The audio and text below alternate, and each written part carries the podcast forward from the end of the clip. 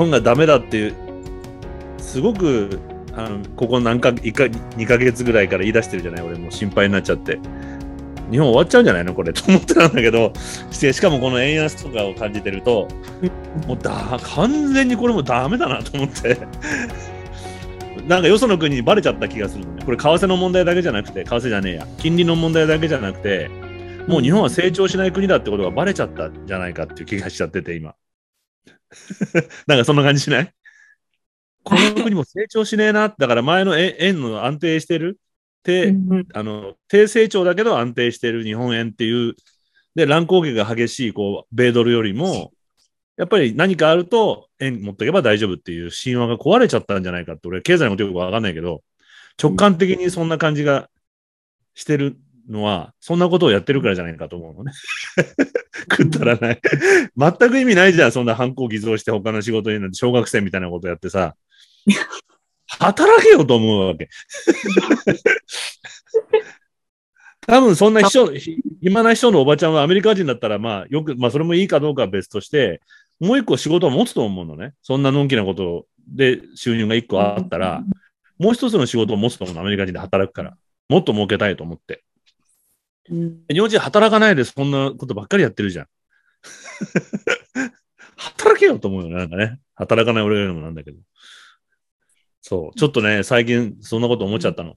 どどうなの？経済に詳しい人は。あの、本当はそんなことを俺は感じてるんだけど。なんか思います？なんかこう、ハンドルできるうちに経済学者の意見を聞かなかったっていうのが一番正しい状況で、もうどうしようもない状態になってどうしたらいいですかって言ってきてる感じなんですよね、日本って。うん。つまりその専門家の意見をもう本当にドツボにはまるまで聞かないっていう気がして。聞いてんのってあれでしょ？なんかさ、ミズフォーフィナンシャルグループへチーフエコノミストとかさ、そういうの出てくるじゃん、そういう人。ああいつらの意見は聞いてんじゃないの？ああいう人たちの。まあ、御用聞きは、そうですね。あの、ねいわゆる経済学者じゃなくて、エコノミストがもてはやされるのが日本なんです。はい。俺、いつもさ、またこれも素人考えで経済ニュース見てると、大体、あの、チーフエコノミストに聞きましたって、野村総研とかさ、ミズフォーフィナンシャルグループとか出てくるじゃない。いや、お前らのせいで破綻したんじゃないの？いろんなことって思って。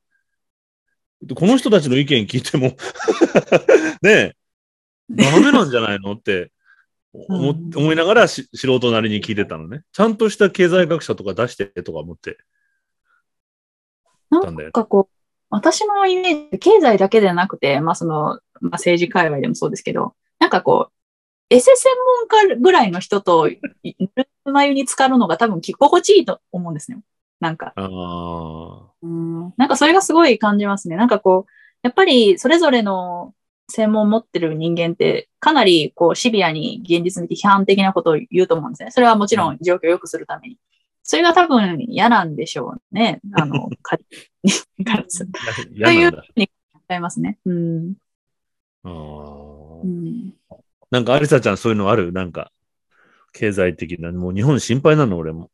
いや、その先ほどおっしゃってたその日本円への信頼度みたいなのは、あの、一般国民レベルで下がってきてるのは友達との会話とかからすごく感じますね。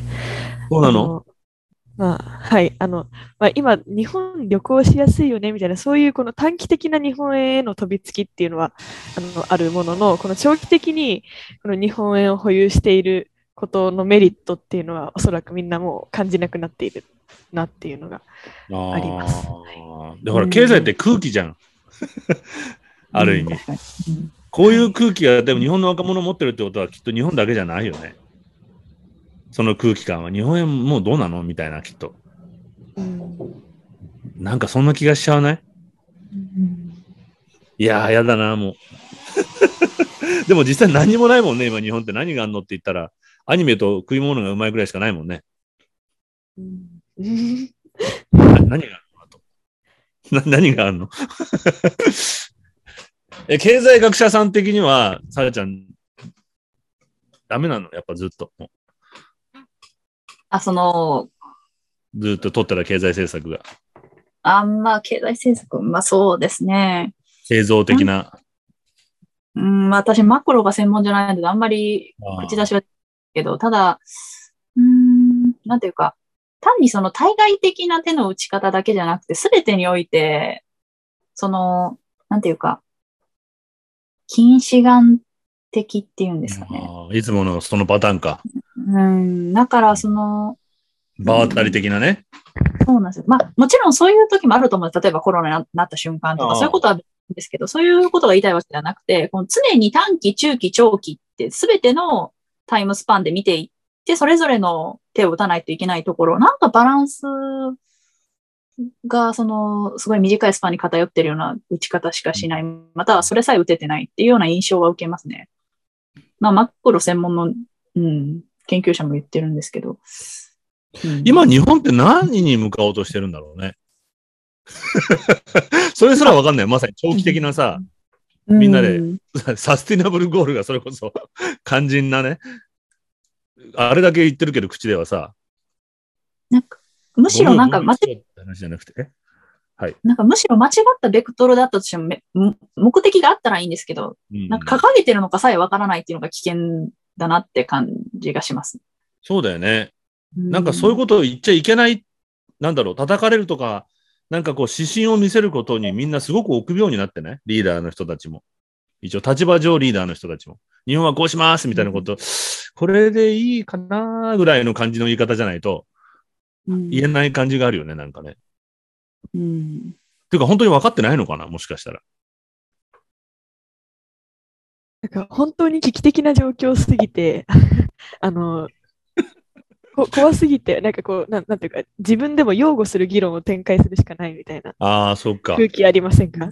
ああ、うん確かにね。経済、あの、私も全然経済、あの、触れたことなかったんですけど、大学院に入って、あのまあ、経済の授業をいくつか取る中で、まあ、どの先生も今まで取ってきた政策を、まあ、擁護しようとする論調で説明をしてくるので、あやっぱえ。そのなんでしょう間違ってなかったって思いたいっていうのが、まずそのベースとしてあるんだろうなっていうのが、論論調からすごく感じました。あ、今なんかすごいそうなんだ。なのが、なんかそれって経済学研究家の先生なのか、それともそういう、えっ、と、パブリックポリシーの中にいる経済系の先生なのか、わってもいいですか？えっと、経済学研究家の方です。あら、あ、そうですか？あら、はいあら、ああ、なるほど。いや、あの、そういう授体、業はあの経済学研究家と合同で行われるので、なるほどな大体そちらの先生がやってます。はい。すすみません。大体あの顔ぶれわかるのに、どの先生がどういうこと言ったんだろうって気になっただけです。すみません。これはい。えー、怖い。まあちょっとそういうポリシーとね、絡んでるかどうかとかあるじゃないですか。うん。あ、そういうことね。そうですね。はい。ああ。ねえねえ、あの、これも素人考えなんだけど、あの、その擁護するっていうのは、結局、擁護の仕方として、もっとひどくなるところをこの程度で済んだっていう擁護なの？宅急便来ちゃった。ごめんね。どういう擁護なの？あ、そうです。その、えっと、いろんなシナリオがある中で、あの、今やってるのが、その、最適だったんじゃないか最良、最良な？最善、はい、そうです。最善な？っていうのと、あと他の、例えばその、あのギリシャよりマシだよねとか、で他の国と比べて、はマシだよね。そんな話？あの、日本国籍以外の学生もすごく多いので、まあ割と他の国と比較をしながら、あのこの国が陥ったこういう状況とはまた別の、別なんですよっていうのを一生懸命説明するみたいな。なので、これは、あの、まあ、それよりは持続可能ですっていうことをひたすら繰り返していました。やっぱりそういう、うん俺そうじゃないかなと思ったの。あの、あこれはマシな方ですっていうような経済政策間違って、なんかこれやったらもっとひどいことが起きたっていう話うんじゃないのかなと思ったのね、その自己弁護っていう話が。はい。でもね、そんなの、ね、中金切られてる人が向こうも中金切れって言ってるようなさ、なんかさ、すごい低レベルな話じゃない？うん。うん。うん、根本的にはだってほら、なんでこう成長してないのかとか、っていうね、ことをちゃんと経済学者は、ど成長するにはどうしたらいいかっていうさ、あと成長のベクトルとかさ、っていう話をしてほしかったなと思うよね。産業として何を育てるべきだったとかさ、うん当然こんな自動車ばっか作っててやっていけるわけないわけで、そこに集中して、で、貿易中心で輸出産業でばっかりやっていくっていうのは、これちょっと無理があるじゃない？やっぱり。まあそうだとしても、自動車以外のものをじゃあ何をやっていくかとかさ、そういうのってないの？経済学って。そうするとちょっとワクワクしてくると思うのよ。で学生さんたちを、じゃあそういう勉強して、これから金儲けしていこうかなとかさ、なんかこう、見せてくれるとね、指標を。そういうのってないのかね？まあ、あの、なんていうか、まあ、その産業の話とかになってくるともっと違う分野になってくるかなってがあるんですね。経済学はど、まあ、まあ理論と実証あるとはいえ、まあそうですね、まあ産業組織とかになったらまた話が違うかもしれないですけど、まあちょっと文化たくさんしてるとはいえ、まあその、一般に想像する経済学の範疇で言うと、もうちょっと、こう、ジェネラルな感じ？かなっていう感じはするんですが、ただ、その、いわゆるネオリベ推進派の経済学の人間に聞くとちょっとまた話が変わると思うので、例えば成長論と、まあ、経済史の大化の先生たちを呼んで議論するとまた面白い方向になるかもしれないですね。もっとこう、あの、長期のスパンで物事を見て、なんかこう、判断して、次の一手を考えるみたいな、そういう視野を持ってる先生たちもいるので、まあ、だから経済学って実はちょっとあまりにも、まあ、どの分野もそういえば言えるんですけども、あまりにもちょっと分岐しすぎていて、うん。おそらく悪印象が世の中についてしまってるのは、なんかゴリゴリのね、ネオリベにあの魂打った技術が多いので、うん、そういう印象がどうしてもついちゃってるのか。まあ、シカゴ学派のせいですねなんて言ったらちょっと叩かれそうですけど。あれ、シカゴ学派なんだね、ネオリベっていうのは。シカゴの学派があるわけ。ロンゲです。はい、そうです。へミルトン・フリードマンから始まって、ただその理論を覆したバーナンキー、あの、がね、あの、ノーベル賞受賞しましたけど、はい。ちょっと私の、あの、翻訳して、また、あの、再販されるので、ぜひご覧ください。あ、そうなの？はい。すごい。え、そういうお金は入ってこないの？ちゃんと。え、私の、あ、翻訳は入ってくると思います。えっと、ちょっと待ってください。いや、私じゃないですよ。あの、関係者。あ、違うのか。あ、私はちょっとすみません。あの、翻訳しているとき近くで見ていたんですけど、私自身はその中に入ってないので関係ないんですけど。ただもうあの、非常に歴史的な体調なので、えー、あの、はい。ね、バカにもわかりやすく、ざくっと、何、どういうふうに、あの、覆してんの？ノーベル賞の人は。え、ちょっと大公、大教公論なんですけど、お待ってください。ちょっとその間に俺話していい今大教皇で思い出したんだけど、はい、最近いろんな人と話、いろんな、まあ、専門家と話すと、はい。アメリカのいい政策って大体大教皇時代にできてるのね。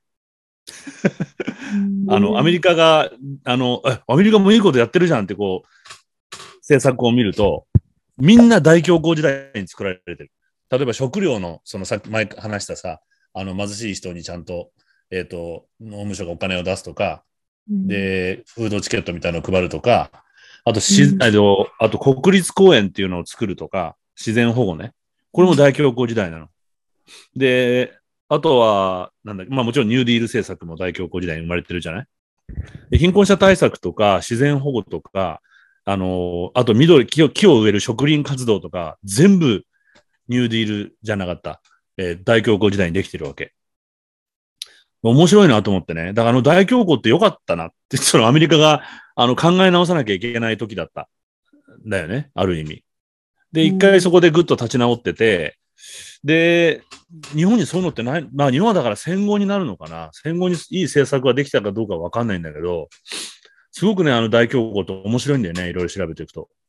うん。例えば、今、あの、バイデンが提出してなかなかうまくいってないグリーンニューディールっていうのがあるんだけど、まあ、その、いわゆるコロナで失業した人たち、特に若い人たちを、えっと、自然、えー、保護活動に国が雇うわけ。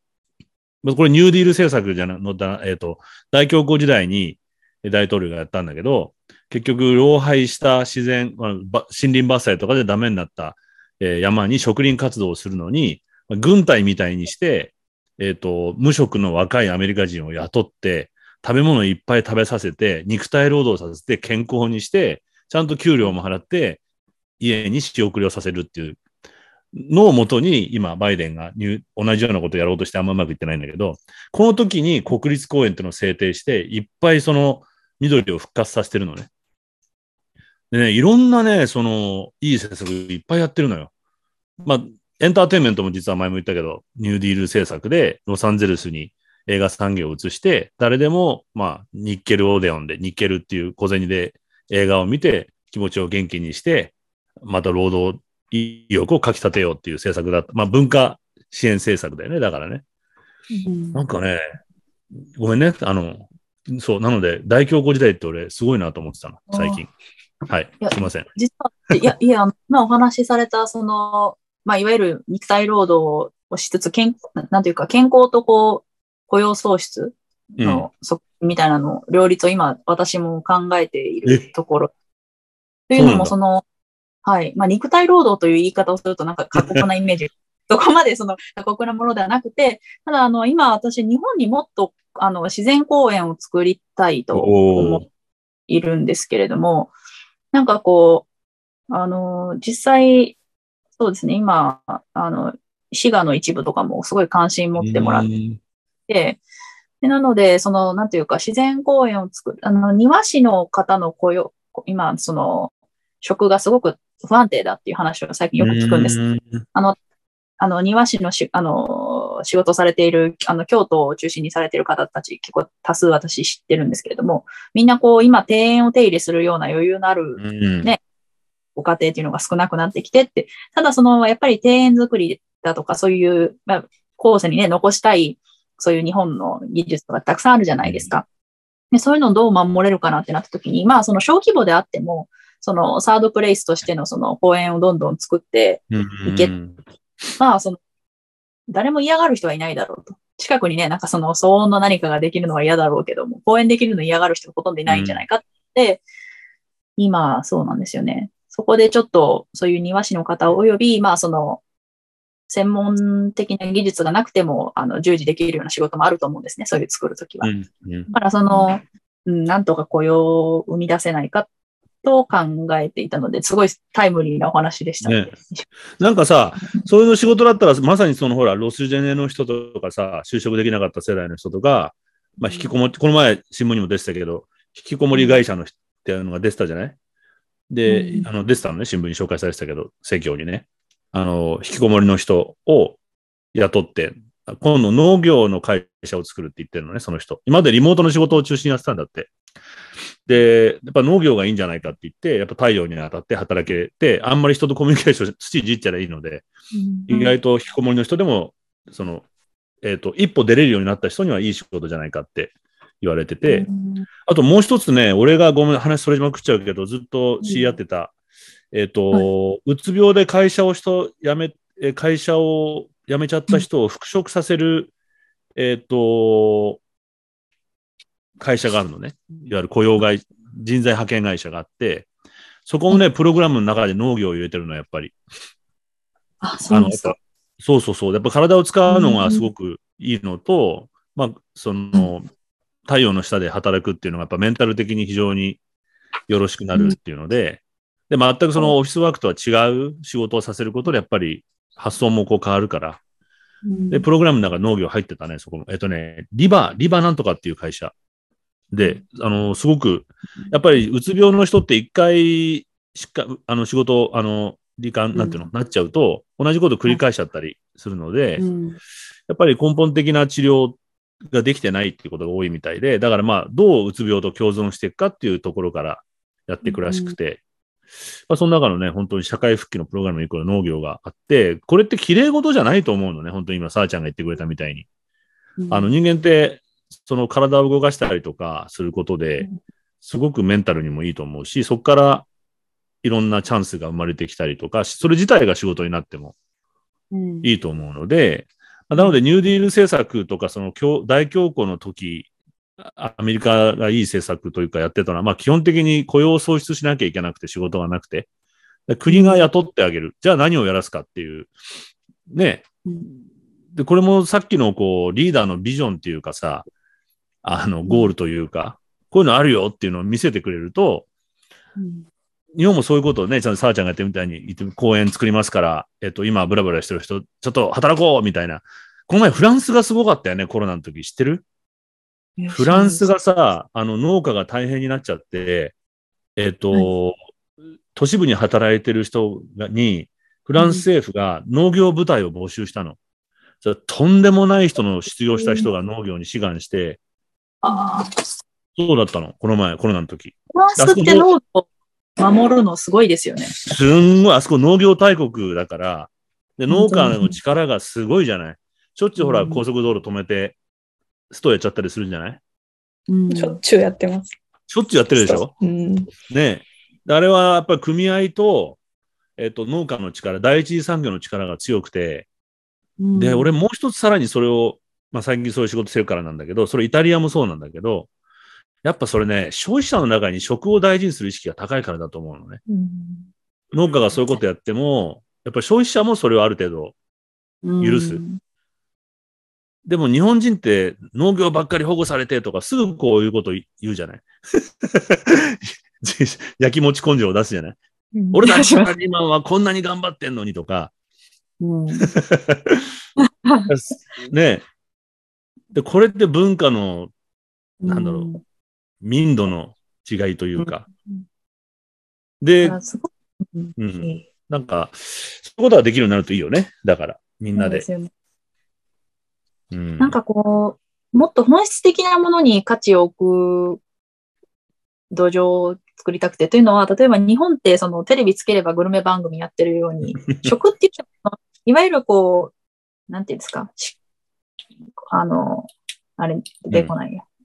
あの、あの、日本語出てこない。ララグリュアリーグッズって何て言ったらいいんですか？あの、嗜好品。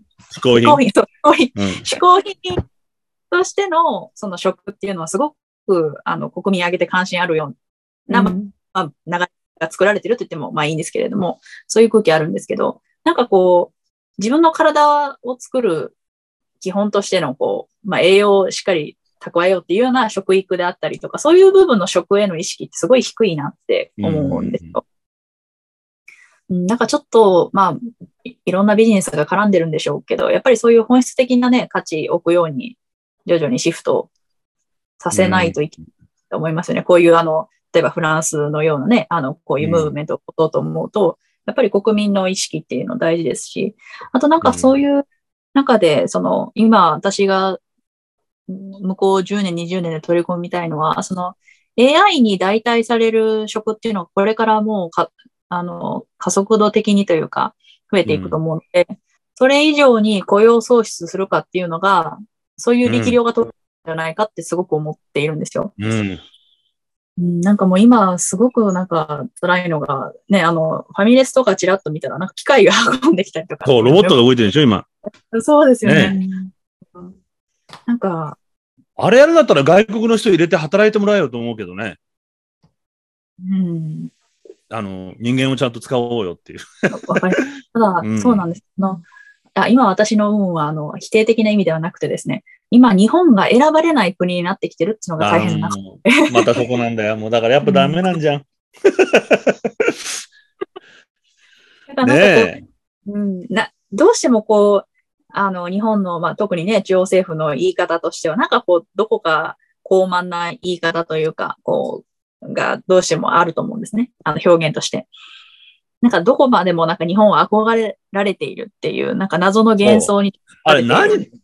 あの、クールジャパンってのが本当良くなかったじゃん。あれ、誰も言ってないのに勝手にクールジャパンって自分で言うってさ、すごい恥ずかしいよね、あれね。みんな信じちゃってるでしょ、あれ。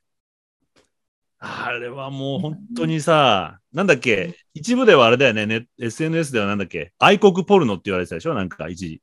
うん何でもこう日本って最高みたいな、これもうポルノだよねっていう。うん。で も本当にあれ良くなかったよね。うん最近まだあんのかね、その、何でも日本は素晴らしいみたいな番組、情報がね。あ自己愛がすごいよね、なんか。クールジャパンってあの、なうん内閣府がやってたクールジャパン戦そう略そうそうそう。そうそうそう。ああれ自分たちで作ったでしょあれ、勝手に。はい。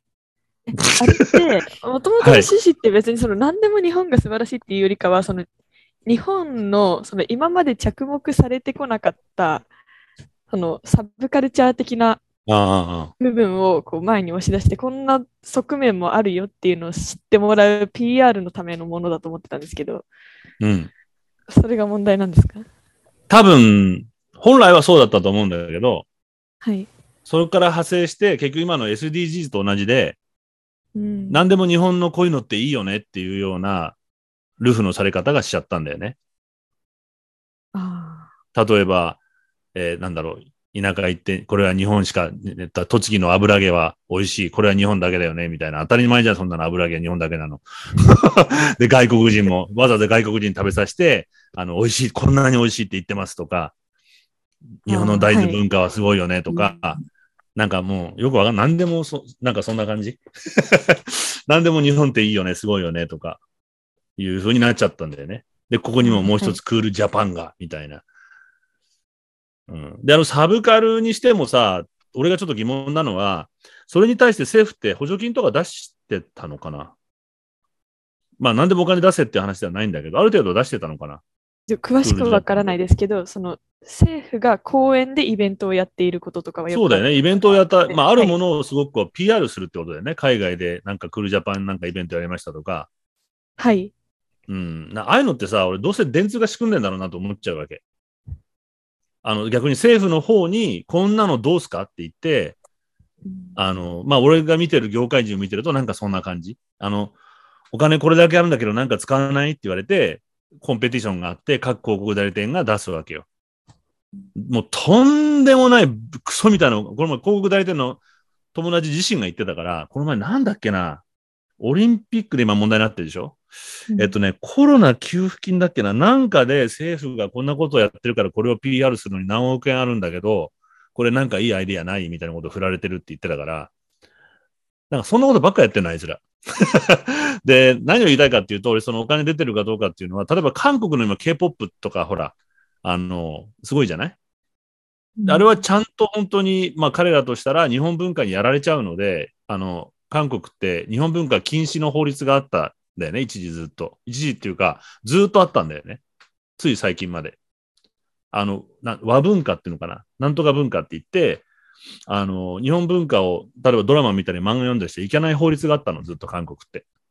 それは、まあ日本語教育を強いられた辛い過去があるし、まあ文化的にも侵略されるのが嫌だと。で、まあ、で、えっ、と、こえっ、と、いわゆるナショナリスティックな教育をすごくしたから、反日感情も強くなっちゃったし、まあ、それは国の政策としてあったんだけど、もう若い子たちみんな隠れて見ちゃってるので、あんまりもう今、それ、法確かそれ法律はもうなくなったはずなのね。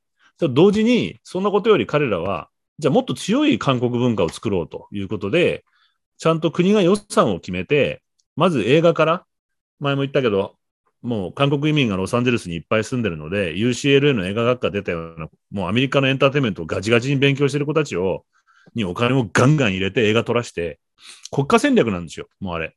本当に、それこそクールジャパンじゃないけど、あんな弱々しい、そんな航空大伝が作った企画じゃなくて、真剣に外貨獲得の国家戦略として、あの、ワールドワイドマーケットを目指して作られてるもんなんだよね。で、これは立派だし、すごいと思う。まあ、それがいいかどうかは別として、文化として。で、俺はこういう仕事をしてて、韓国の今の K-POP の BTS とか聞くと、もう徹底的に勉強してるのがわかるんだよね。トレンドを。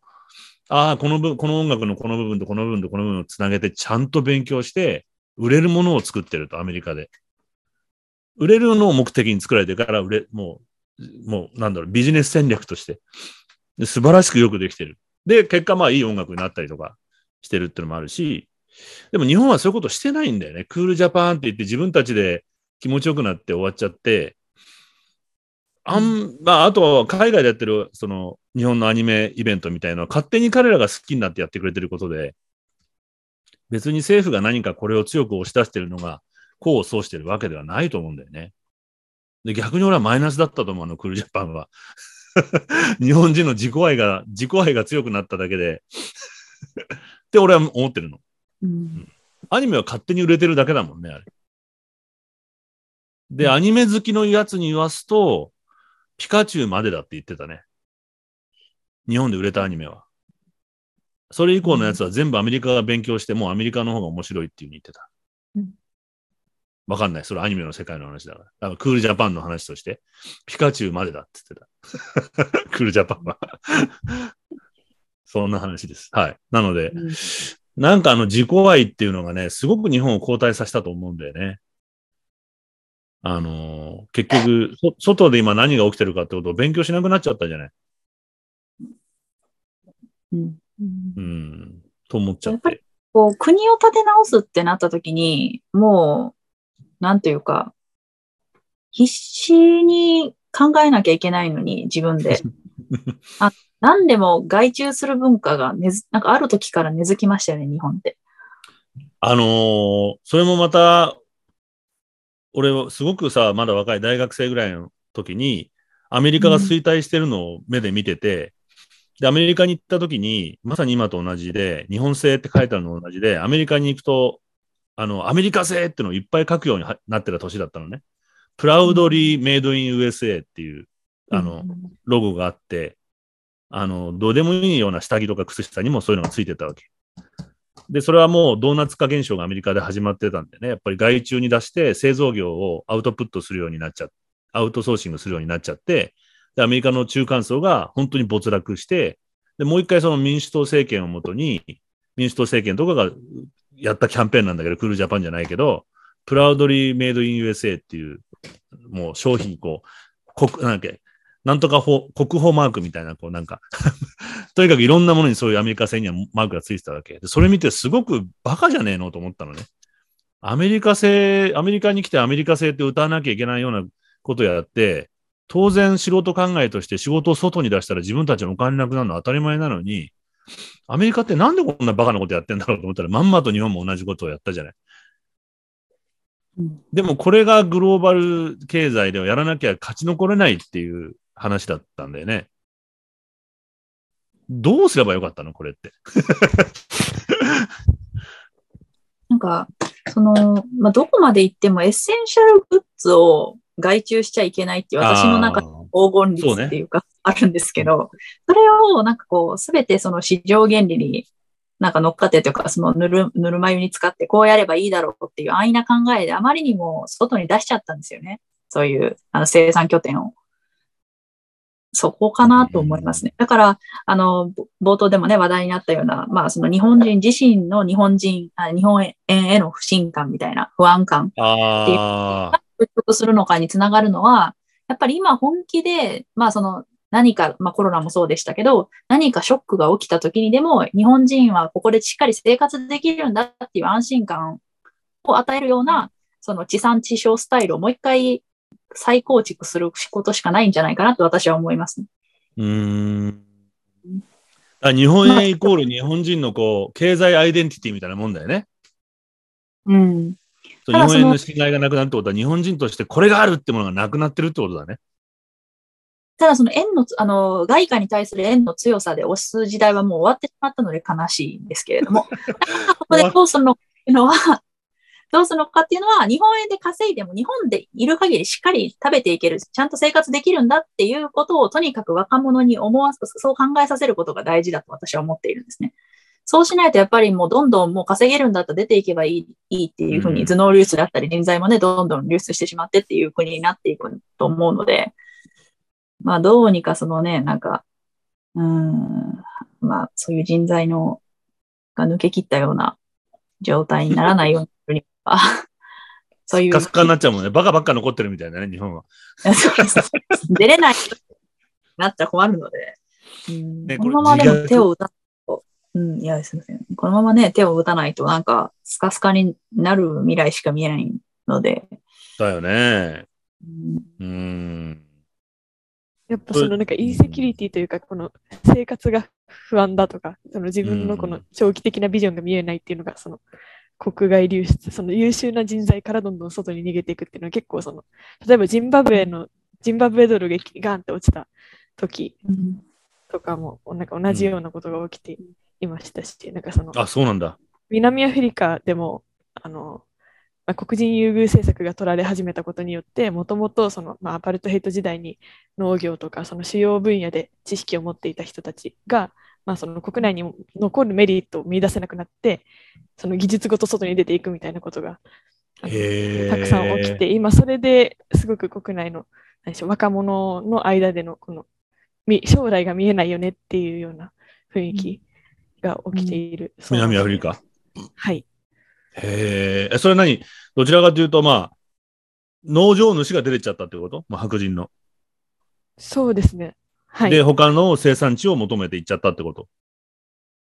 そうですね。はい。まあ、農業に限ら術ずとノウハウど、を持って。はい他にどんな仕事も？農業以外は。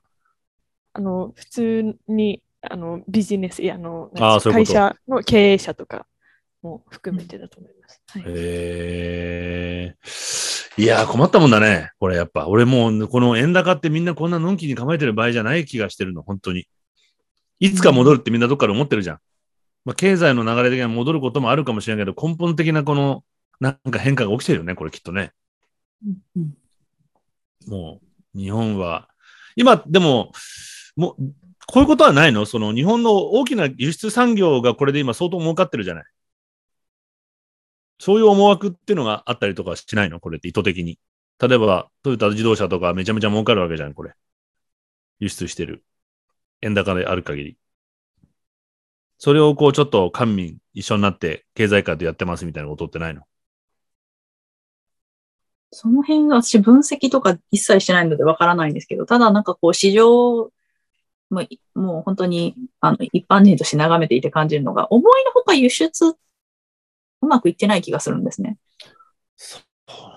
なんか今日本出すものがないんじゃないかなっていいう。やいやいや、うんそんな気がしちゃうのよ。だから、トヨタも車作れてないで半導体がなかったりしてさ。うんなんか、じゃあもそうか、やっぱこの、まあちょっとこれも、あれか、希望的な俺の、だといいなと思った。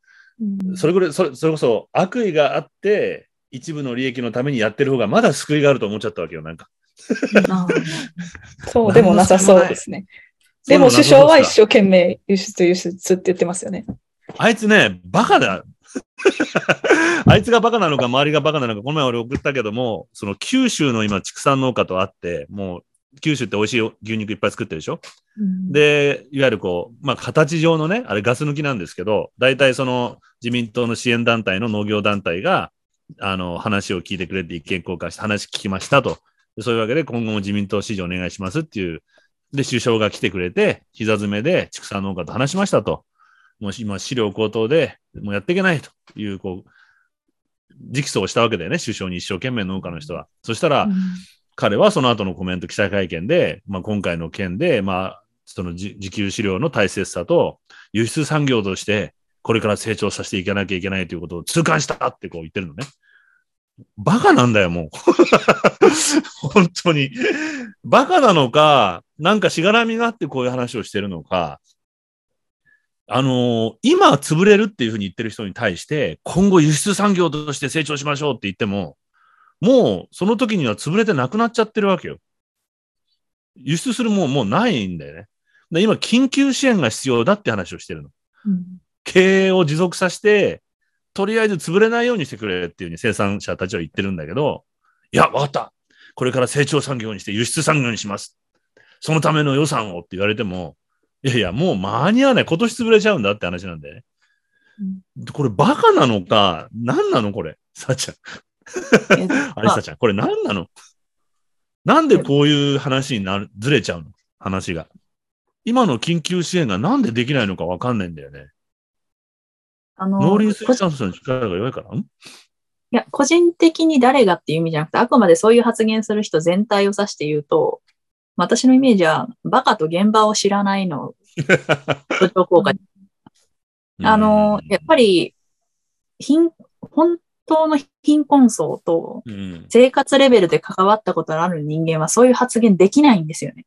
あーっていうか、こう、言葉に詰まるというか、なんかへ、すぐにそういう言葉をポロッとでも口に出せるっていうのは何も知らないからだと思います。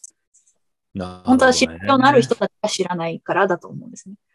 ああ、いやね、この前番組で俺話したんだけど、まあ、生産コストってのはもう出てるのね。多分牛乳に関して。まあ、ちょっと具体的な数字忘れちゃったけど、例えば1リットルの牛乳、紙パック1個作るのに、えー何十円今生産者が生産コストとはあの、ね、販売コストをこう比べれば赤字の数って単純計算で出るじゃない ?1 リットルのパックのうち何十円今生産者が負担してますっていうことが。で、これと牛がいだいたい1頭40リットル、えー、1日40リットルか、だいたい出すとか、で40頭の牛がいる一番小さな酪農家っていうに計算すると、ざくっとした計算でも、一月、例えば40万円の赤字とかってこう計算が出るわけよ、素人計算でも。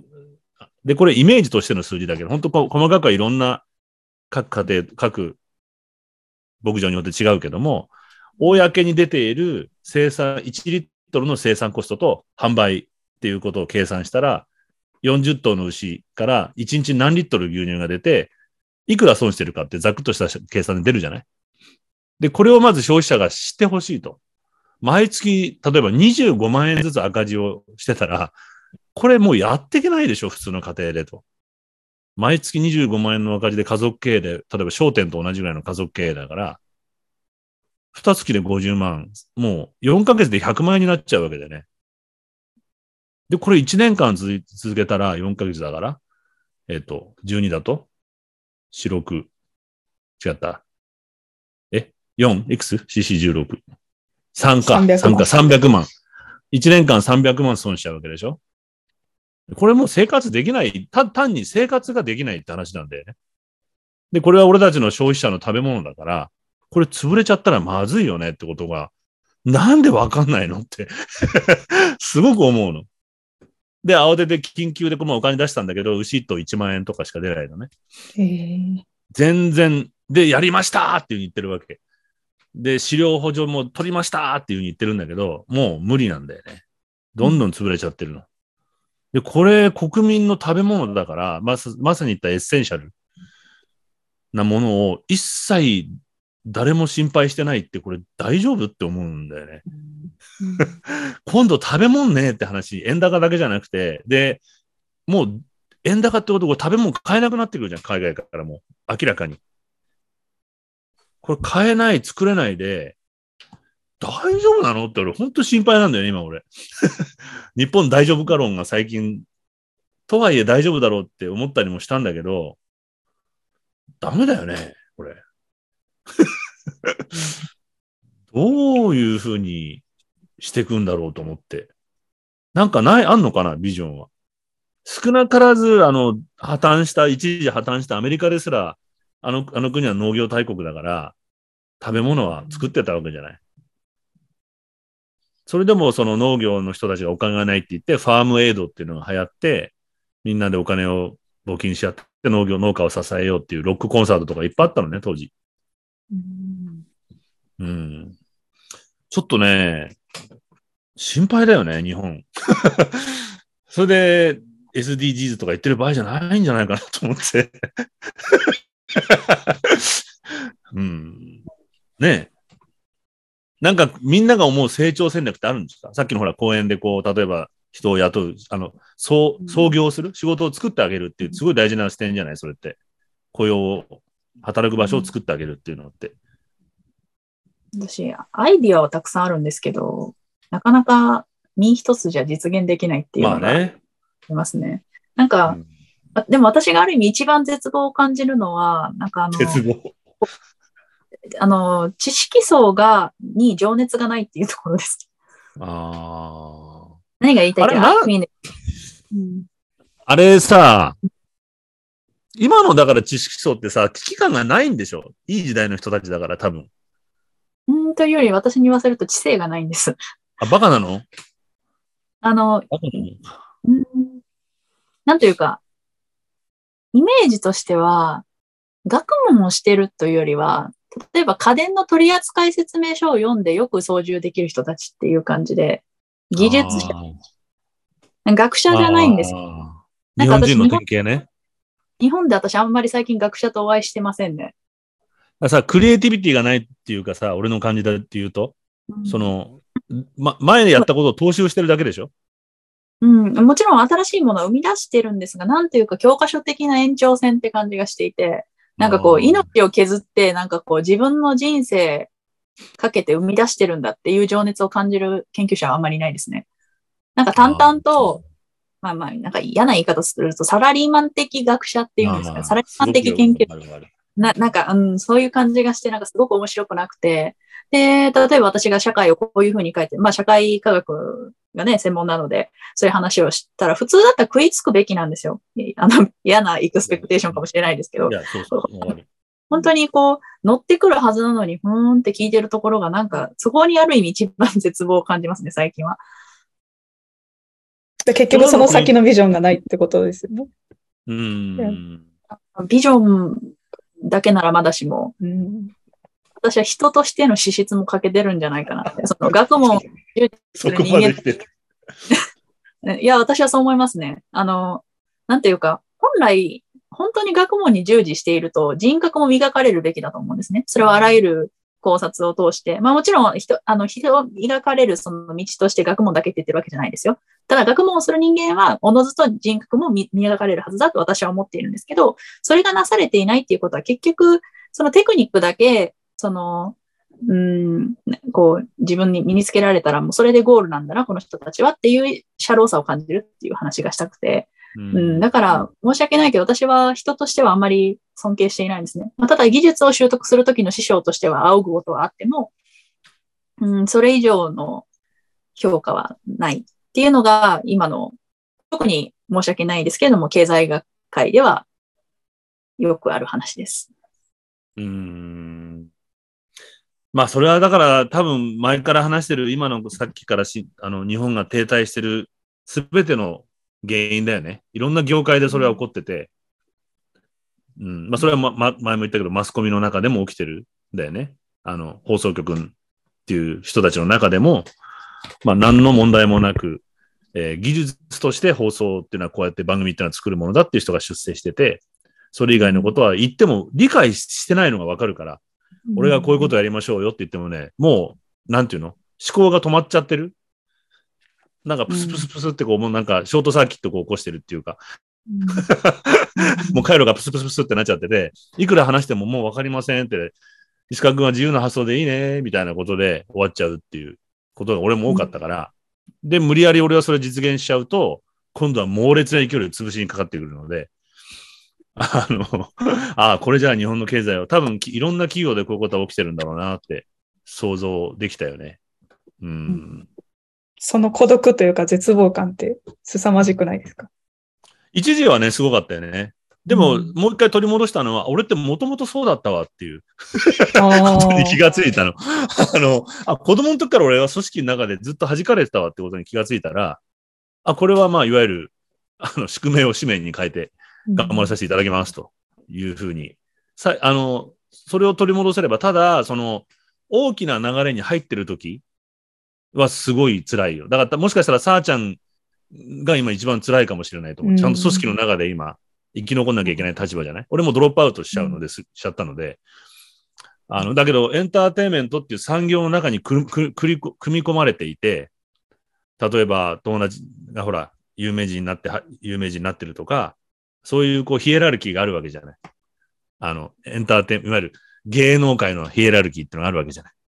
そこに入っちゃってる時が自分の意思と反して、あのールールを守れってすごく言われるので、すごく辛かったよね。で、これを破ると、もうここにはいられないぞっていう、こう、脅迫をされるわけよ、すごく。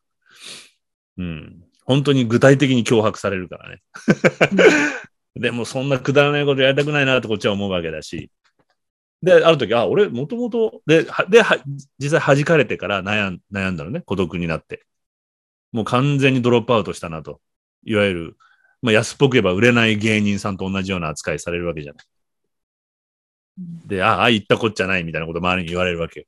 その時は、あの、すごくこう、自分を責めちゃうような気がするけど、それは今、ちょっとうつ病になりかけてる広告代理店の重役にも同じこと言ってるけど、それはお前、洗脳されてるんだからと。絶対そんなの信用しちゃいけないっていう話を一生懸命。俺もだから洗脳されちゃってるわけだよね。で、おそらく、その、学者さんの、今、指導的な立場にいる人たちは、その洗脳に染まっちゃった人たちって俺イメージがあるわけ。で、自分でそこから、まあ、そのマインドコントロール、統一教会みたいなもんで 出しられてないからそこに入れるのであって、それに気づいたら崩壊しちゃうよね、その人たちきっと。自分が。うんらそうじゃない意見言われると、自分が崩壊しちゃうから、多分もう聞かないと思うよね、そういう人は。なんか俺の感覚、それは。うんうん。たださっき私がお話ししたサラリーマン的研究者たちは、おそらくそのなんとなくのその洗脳の中にいた方が心地いいので、多分それを続けると思うんですね。っていうのは、なのでこれが覆るとしたら、私が言う本物の学者の比率がそれを上回った時だと思うんですよ。ああ。でそうね正直、うん、私がもしその人生の選択として、非常にこう、利己的な判断をしても許される立場のでなのであれば、多分とっくにやめてると思うんですね。私別に白紙にこだわるつもり一切ないので。ただ、どうしてかっていうと、やっぱりこの皇族の女性研究者たちのことを考。えが、うん。で、あとはやっぱりこれからいろんな仕事をしていきたいってなった時に、やっぱりこう、うん、まあ、ある種のパスポートみたいなところがあるんですよ。あの、博士号というのだからやっぱり取っておかなきゃいけないなっていう気持ちだったりとか、まあ、そのいろんなことを考えて、まあ、とりあえずの理不尽になんとか耐えてるっていうような状態なんですよね。手段としてもう使ってるってことだよね。うん、そうですね。そうなん,、うんそうなんだよね。みんなその、だから、前言った天使の羽の、え、天使の羽のように柔らかい心と、サイのような皮膚？高校生が、世界平和を実現すればどうすればいいですかって言ったら、ボストン大学のモーリー学長だっけ？なんか、学長がそう言ったんだよね。あの、うん心は天使のように柔らかく持ち続けながら、サイの皮みたいに分厚い皮膚を持って、じゃないと世界平和って言ったって、世の中に出たらほとんどの人がそんな何言ってんのって、絶対うまく言うこ言うこと聞いてくんないと。うんで、それを実現するには、その分厚い皮膚が必要だと。でも大体、さっき俺が言った洗脳っていうのは俺のイメージだと、分厚い皮膚を持つつもりが心までみんなこう硬くなっちゃってる人たちなのよ。洗脳されちゃって、そっち側に。あの、いろんなことを防御し続けてたら、自分も結局、その一味になっちゃってる 感じの人。生き残るために、こうしよう、ああしようってこう手段を取ってるうちに、本来の柔らかい心を失っちゃった人だと思うんだよね。うん。なんかね、ちょっと綺麗な風に。ああいいいやその彼らの心をどう溶かしていくのかって話にまあなると思うんですけど、私が考えるのは、その、溶けないうん私は彼らの方法で認められないと話が始まらないと思っていて。あだから、その、例えば本当はだったらもっと違うことに時間を割きたくて、まあ正直興味のない、関心のない、あの研究もさせられるんですよ、こういうところにいると。で、まあ先生のね、あの手伝いであったりとか、もうしょうもないこともたくさんさせられる立場なんですけど、本当だったらもう投げ出したいところではあるんですけれども、ここでやっぱりこう、ある種の彼らなりのやり方でも信頼を勝ち取っておかなきゃいけない。っていうのはその人間関係のベースを作ってるんですね。あの、彼らに媚びへつらうって意味ではなくて、まず彼らに自分、私の言葉を届けるためには、一定の信頼関係を築かないといけない。だから彼らのやり方で今耐えて、彼らの評価基準でできるやつだと認識されるように働いてるんですよ。あ。まあ、研究してる。うん。もう書類を偽造されても我慢すると。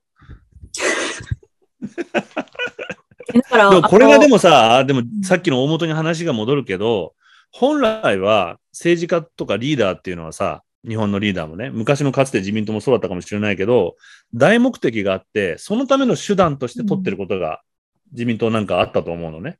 アメリカみたいなとんでもない国とどう付き合うかとかさ、いろんな政策を、まあ、現実手段として国際政治の中で取りながら大きな日本のある程度目標っていうのを持ってて行動が取れてたような気がする。かつての日本はね。で、この、これがなくなっちゃった気がするんだよね、目的が。目的のために手段として今これをやってますっていう。その目的が今ない気がするのね。さっき今、さあちゃんが言ったみたいな。だから手段ばっかりをやってるから、結局どこに行くかわかんない国になっちゃったりとか、さっき言ったそのなんだっけ、えっと、短期的な処置療法みたいな政策ばっかり取ってるわけじゃない？ずっと。ああいう、あ、これが問題だからあれします。あれが問題だからこれしますみたいなことばっかりやってて。なんかすごくそういう気がするんだよね。なん少なからず、一番わかりやすいところだと日本っていうのは経済的に戦後破綻したからみんながちゃんとご飯食えて働ける国にしようって、経済成長しようっていうわかりやすい目標があったわけじゃない？で、そこに向かって結局既存の企業なんかないからイノベーターたちが出てきたわけじゃない？本田宗一郎とか松下幸之助みたいのが頑張ってくれたわけじゃない？で、彼らがこう日本の経済をこうガーッと引き上げてくれた。し、ガラガラポンされてたから邪魔する人ももういないし、なんかそういう、これ日本がもうこれ一回やっぱダメなんだなんなきゃダメなのかね？ダメなんなきゃダメなのかねって。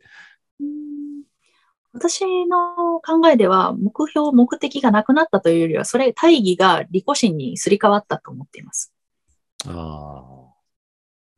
それもさっきね、ちらっと考えてたの。若い人たちが居心地のいい暮らしってすごく大事にするじゃない？で、そこそこ、あの、幸福度って高いじゃない？今の日本の人、若い人って。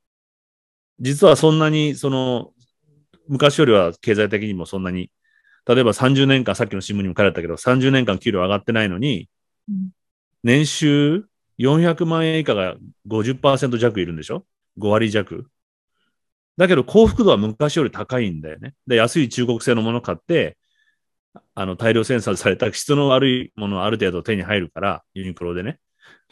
だから多分、物的には物質的にはあるから、手の届くとこに物はある程度あるので、幸福度は満たされてるけど、でも現実問題として、えっ、と、収入が30年間上がってなくて、共働きになってるってことは、労働時間が 2, 人とも増えちゃってるわけだよね。だから俺がこの前言った昭和のお父さんより今のが働いてるって現象が起きちゃうじゃないで、これ、そうすると、やっぱりもう自分の幸せで精一杯ですっていう人が。で、もうこれ以上大きな夢なんて持つことは辛くなっちゃってんじゃないかなと思うのね、俺。大きな夢を持つなんていうのはさ、辛いんじゃない？もう、逆にそれは落語者扱い？大きな夢持ってなんか今貧乏ぐらいしてる人なんていうのは、バカ。っていうのはこれ、基本的には利己的？うん。だから、あの、いわゆるこう、みんなで、低、低層にみんなでいた方が暮らしが小さなこう安定。でみんなでこう同調してるので、大きな夢を求めて貧乏暮らいしてる人なんてバカ。あの、っていう、大丈夫？それでって、だから、ぶっちゃけたね、さあちゃんとか、え、結婚とかどうすんの？っていうような人。いや、研究してますから、研究って大事な理由があるからっていう話じゃなくて、多分そういうまだ圧力というか、利己、利己、それって利己主義だと思うのよ。うん自分の幸福を絶対的基準にしてる人が多くて、で、それがマジョリティになってるっていうか、きみんな変わり者なわけでしょだってある意味。そういう人たちから見たら。私、周囲に外れ値しかいないので、自分が変わってるってことはいつも言ってるけど。その、インスタとかで浮かれてる人たちからするとさ、うん。どうなんだろうね。わかんない。ちょっとだから、うんうん。その利己的っていうのは俺の中では、その利己イコール実は小さな幸せって捉えていて、うん。うん。うん。なんか私、今石川さんのお話で思ったのが、その利己的と、あとセルフプリザベーション、自己保存のなんかうん間をずっとなんかうろちょろしてる感じの人たちって。まあ、ある時は確かにその自分の命の存続じゃないですけれども、生活の安定っていうのをシビアに考えないといけなかったけれども、まあその範疇をちょっと超えたとしても、その、まあ、げ 現状維持バイアスじゃないんですけども、こう、ね、やっぱり思考、思考にもそういうバイアスってあると思うんですね。今まで持ってきたものを継続するっていう意味で、まあちょっと利己的にもなりっていう、なんかこういうなんかこう、揺らぎみたいなのをすごく感じますね、その間の。うんうんうん。なんか私はその次の世代にしたい教育の一つとして、なんかこう、あのー何に価値を置くのかっていうのを再教育したいなって思ってるんですね。それは例えうんばその税金のあの分配の仕方であったりとか、例えば今日本がその、まあ、円安になった時、じゃあ輸出があるじゃないかってなっても出せないっていうのは、もちろん半導体とかその物質的な制約もあるかもしれないですが、一番は、え、二番じゃダメなんですかの思想が、あら、よくないね。私はいつもそのドメスティックと対外的なもの、ど、どっちもまあ、ある程度のバランスはこれからの国際社会必要だと思うので、バランスを見ていくと、やっぱさっき言ったような essential good は自分の国に持ちながらも、あの、世界的に見たときに一番を絶対持っておくっていうのがやっぱ一番の戦略だと思うんですね、国として。あの、なのにどちらもしなかったというのが日本だと思っていて。あの、うん、もうあの、つまるとこ失敗の要因上げるのは非常にたやすい国だなって感じちゃう。んだから、やっぱり、な、何がこう成長のきっかけになると思う？具体的にこのイメージとか、こうなるといいなっていうのを構わないけど。えー何がというのは状況的な意味ですかね。例えば、うん俺なんかはもっとその安っぽい話で、この前話したかもしれないけど、カシューナッツ核液っていうのを作ってる学者さんと会って、ああ、久々に明るい話聞いたなと思って、そのカシューナッツのか殻から牛を牛に食べさせると二酸化炭素が減るみたいなね。で、それをこれは実はベトナムが一番カシューナッツを作ってるので、ここは放送してないんだけど、本来ベトナムから運んでくる、運んでくる、あの、出光興産がやってるの、これ不思議な話で。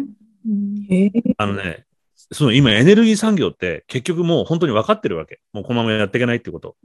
で、今急速な勢いで必死になって大学の研究者たちにアプローチして、なんとか環境産業を立ち上げようとしてるの、今。で、このカシューナッツ核液を牛の餌として実は売ってるのは、出光興産なの。で、出光興産はベトナムに石油プラントがあるわけ。だから航路があるのね。なるほど。でここでカカシューナッツ作ってるわけ、一番。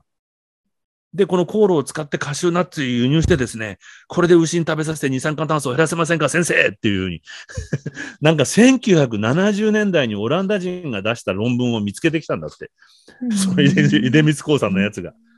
70年代にカシューナッツ食べさせたら 二酸化、メタンが減ったっていう学術論文があるんですけど、これ先生の専門ですよね、研究してくださいって持ってきて、ビジネスとして成立させようとしてると。うんあ一生懸命頑張ってるなと思って、すごくね、俺、本当は頑張ってる人いるんだと思うの。実はすごい今ネガティブな話してきたけど。で、一生懸命、それでどうにか生き残りをかけてるビジネスマンたちも一生懸命いるはずなんだけど、まあ俺の場合はメディアがそこにガンガン注目して報道しなきゃいけないと。なんでかっていうと、その先生も言ってたけど、これ民意が必要なんだっていう、民意の後押し。そうだ、日本はこうなるんだってみんなが声を上げてくれると、今一応彼はその政府のムーンショットなんとかせし基金っていうのがあるわけ。政府が一応用意してる、まあ、ムーンショット、あの、えっ、と、ケネディ大統領が月へ行くって言った。できるかできないかっていうこのネガティブは、そのチェックはやめて、1906え、あと何年後に月に行きますっていうゴールを決めて、そこに達成する。できないってことはないっていうふうに決めちゃったわけじゃん、ケネディは。で、これをムーンショットっていうふうにね、言うんでしょ？で、これを今政府が、日本政府も一応かっこつけてまだクルージャパンみたいに言ってるわけよ。日本は低成長な理由は、できるかできないかばっかり言ってたからダメであって、何年後にできるようにするっていうことを言ったやつには金出すっていうに政府が言ってるわけ。で、一応その彼もそのムーンショットなんとか基金というのをもらって研究してるのね。だからもう、えっと、2030年までにはこうするってこう決めてる、一生懸命研究してるわけ。で、これ山中教授がやってるのと似てるよね。山中教授もちょっとそういう感じで ES 細胞を研究してたじゃない。あで、こうやってる、で、しかも出光興産なんて、そのエネルギー産業の中でもちょっと過去の会社みたいに見えてる、うんね、会社が、特にあそこはほら、外資と多分く、くっついて、誰だ？くっついてないから、あの、多分。で、こういう、で、そのためにほら、先週も話したけど、彼は若い子向けに、あの、さあちゃんじゃないけど、本を出し、出すって言ってたじゃない。でこれいろんな学者さんが言うんだけど、今ね、民意が必要だってみんな言うのよ。この前の土の学者さんも、まあ一応政府が、あの、緑の成長戦略っての、まあまたクルージャパンと同じ。かっこいいことは言ってるわけ。で、予算も用意してるの。緑の成長戦略って言って。で、農業、農薬を減らして自然農法にして、で自然農法にすることによって海外依存していた化学肥料と化学農薬を自国生産するようにするっていうふうに。一応言ってるの。日本政府。60%って。かなり無茶苦茶な目標を立ててる。実現かなり不可能なんだけど。で、予算も用意してんのに、みんな知らないわけよ、これ。そうすると、また変な風にこれ変わっちゃうんだよね。さっき言った電通とか博報堂じゃないけど、あの、予算はあるから、それを取るのが上手なやつが取って終わっちゃうんだよね。で、例えばそのバイオ、今木、木、木材ペレットバイオ発電って、この政府が用意したわけ、お金。で、もこれが変になって一番わかりやすい例で、木材パペレットで発バイオ発電所を作ると政府がお金出しますよって言って、旅行会社の HIS までがあの発電所作作ろうとしてるのね。でも、実はこの木材パレットペレットが日本国内で、あの、より、日本国内で作るよりも、海外から輸入した方が安いわけよ。うんで外国の今森林伐採して、二条企業大量に木材ペレット輸入して、それで発電するっていうトンチンカンなことやっちゃってんのね。で、これ環境破壊なわけ。日本の木材バイオ発電ってうん。簡単に言うと。なんですよ。で、こういうことが起きちゃうので、じゃあこういうことを止めて、まともに政府が予算を用意して一応目標まで立ててることをみ実現するにはどうしたらいいかっていうと、やっぱりみんな学者さんたちはこれみんなが分かってくんないとできないと。みんなこれをやれって政府に言ってくれれば、あのーで、実現できるっていうふうにみんな学者さんたちは結構言ってる人が何人かいて、うんまあ、さっきまで俺政府のそのビジョンのなさとかってことを言ってたけど、一部ちょっと希望の光としたらその辺はあるんだよね。政府も予算を用意してるし、こんなことをやっていきたいとは言ってるんだけど、それをちゃんとみんなで後押しする気概っていうのがないうんし、それをメディアも、俺はメディアの人間なので伝えてないことには、そのさあちゃんが学術会に腹が立つように、その小さな今、目として出てるものをさ、みんなで育てなきゃいけないわけよ。うんそれを誰も伝えてないんだよね。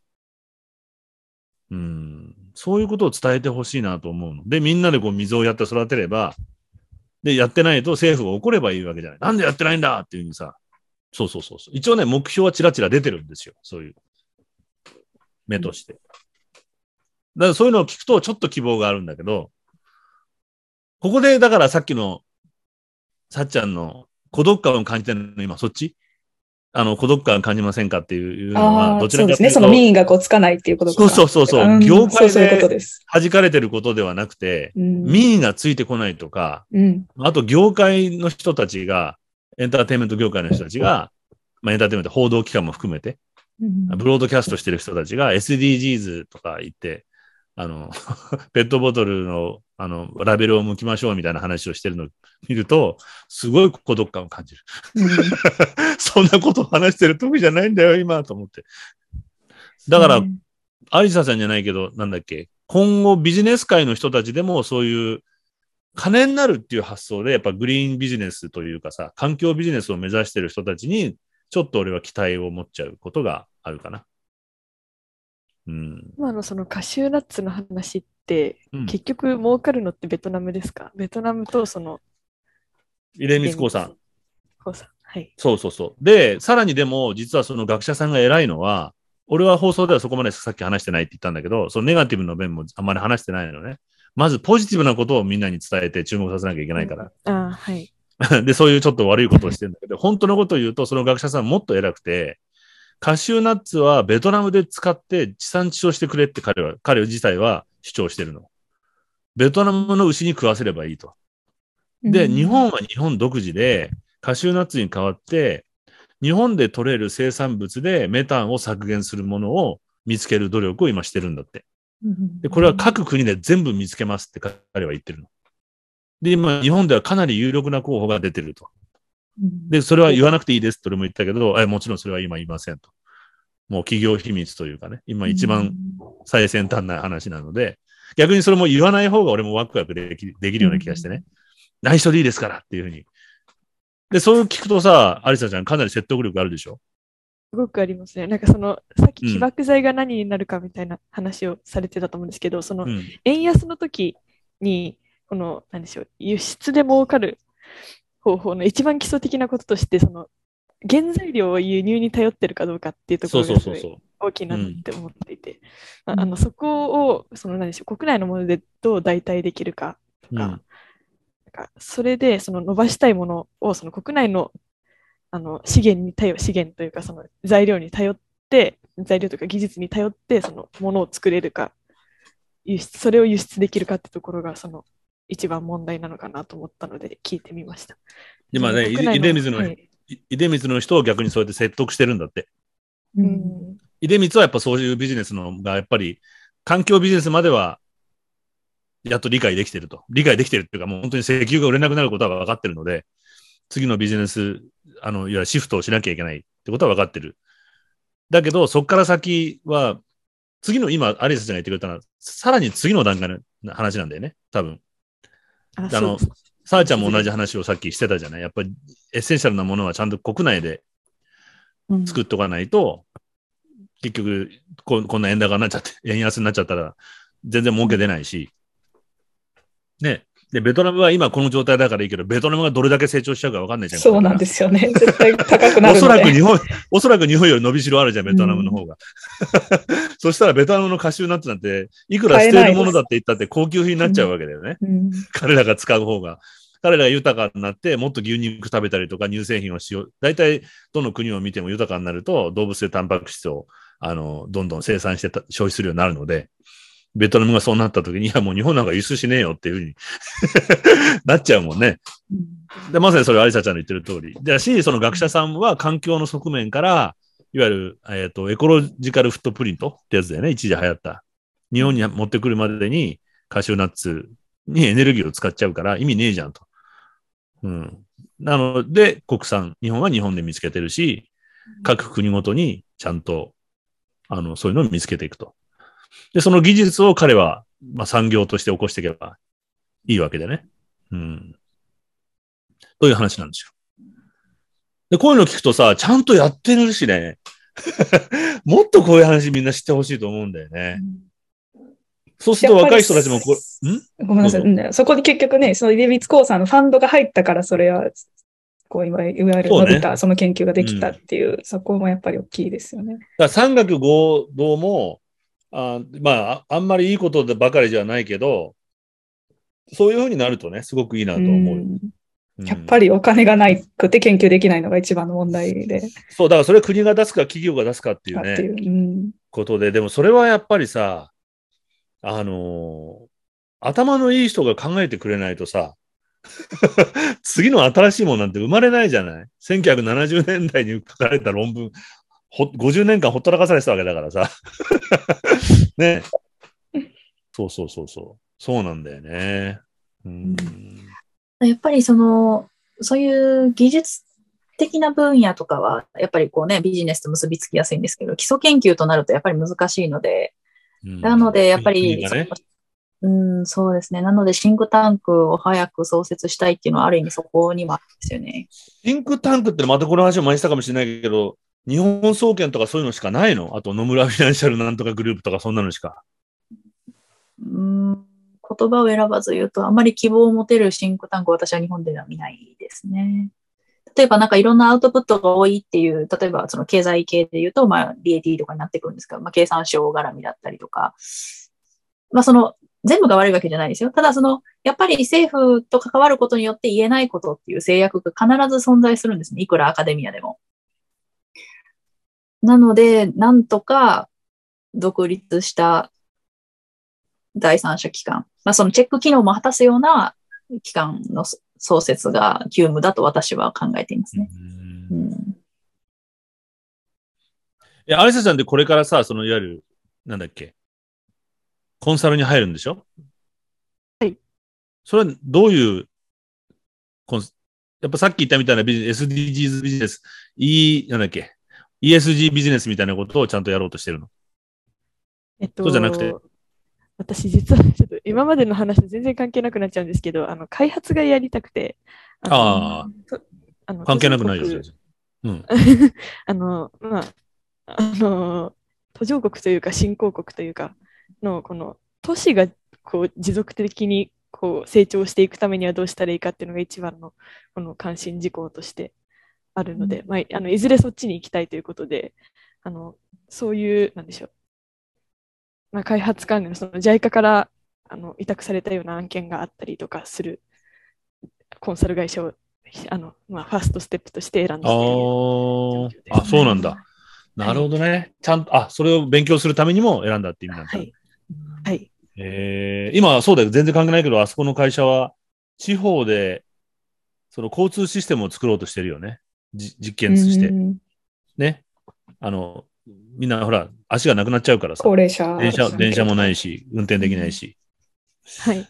あだああいうのもだ生きてくるわけだもんね。都市開発とかにね。そうですね。はい。うーん。私はあくまで外国人労働者サイドですけど、実は開発噛んでて、あの、あの、いわゆる移民が海外で稼いで母国に送る国際送金で、まあ、貧困にどれぐらい効くのかっていう推定を今走らせてるうん。はい。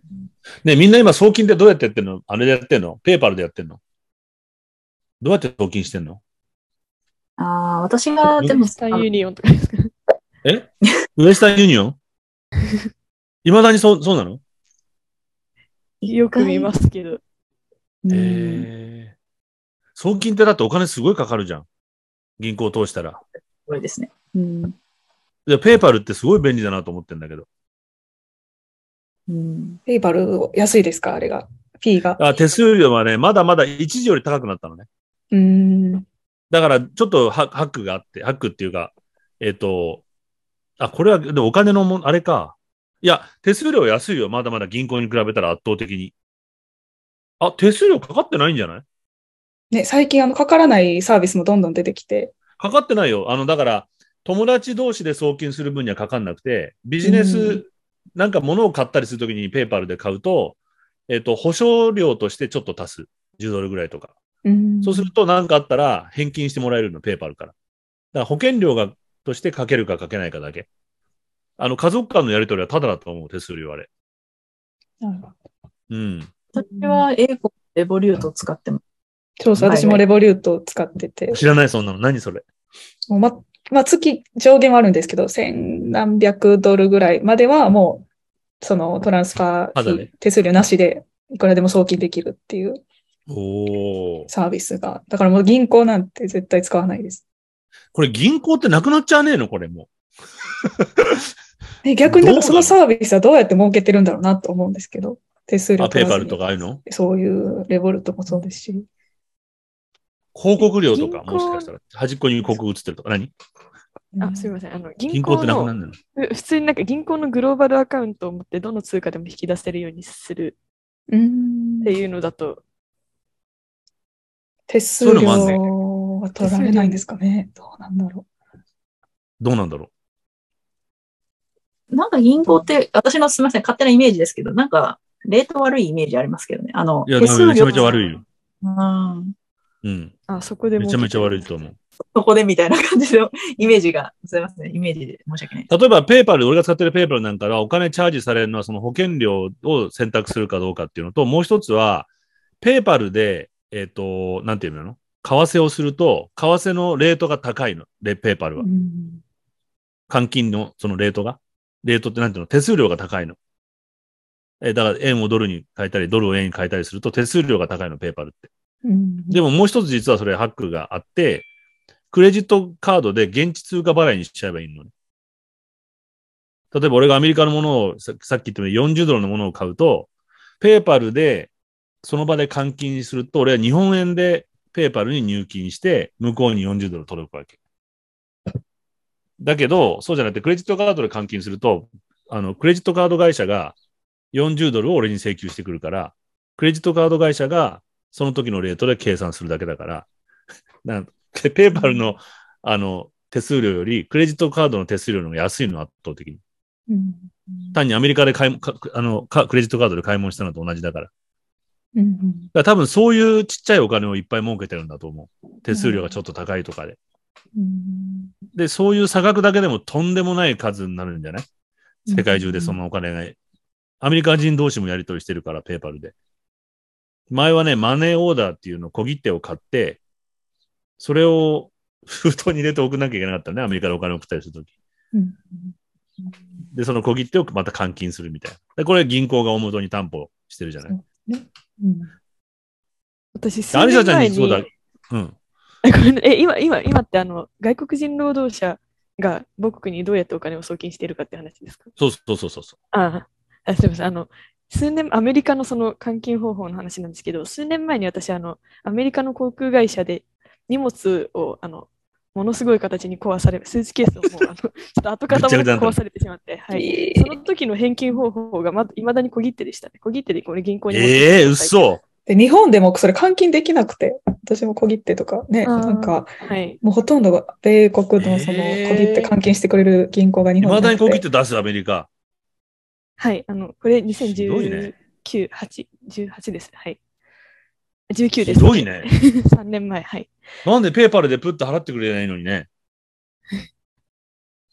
なんだろう、そういうやっぱ大きい会社ってダメなのかなうん。多分経理がね、許さないんじゃない？そういうのって。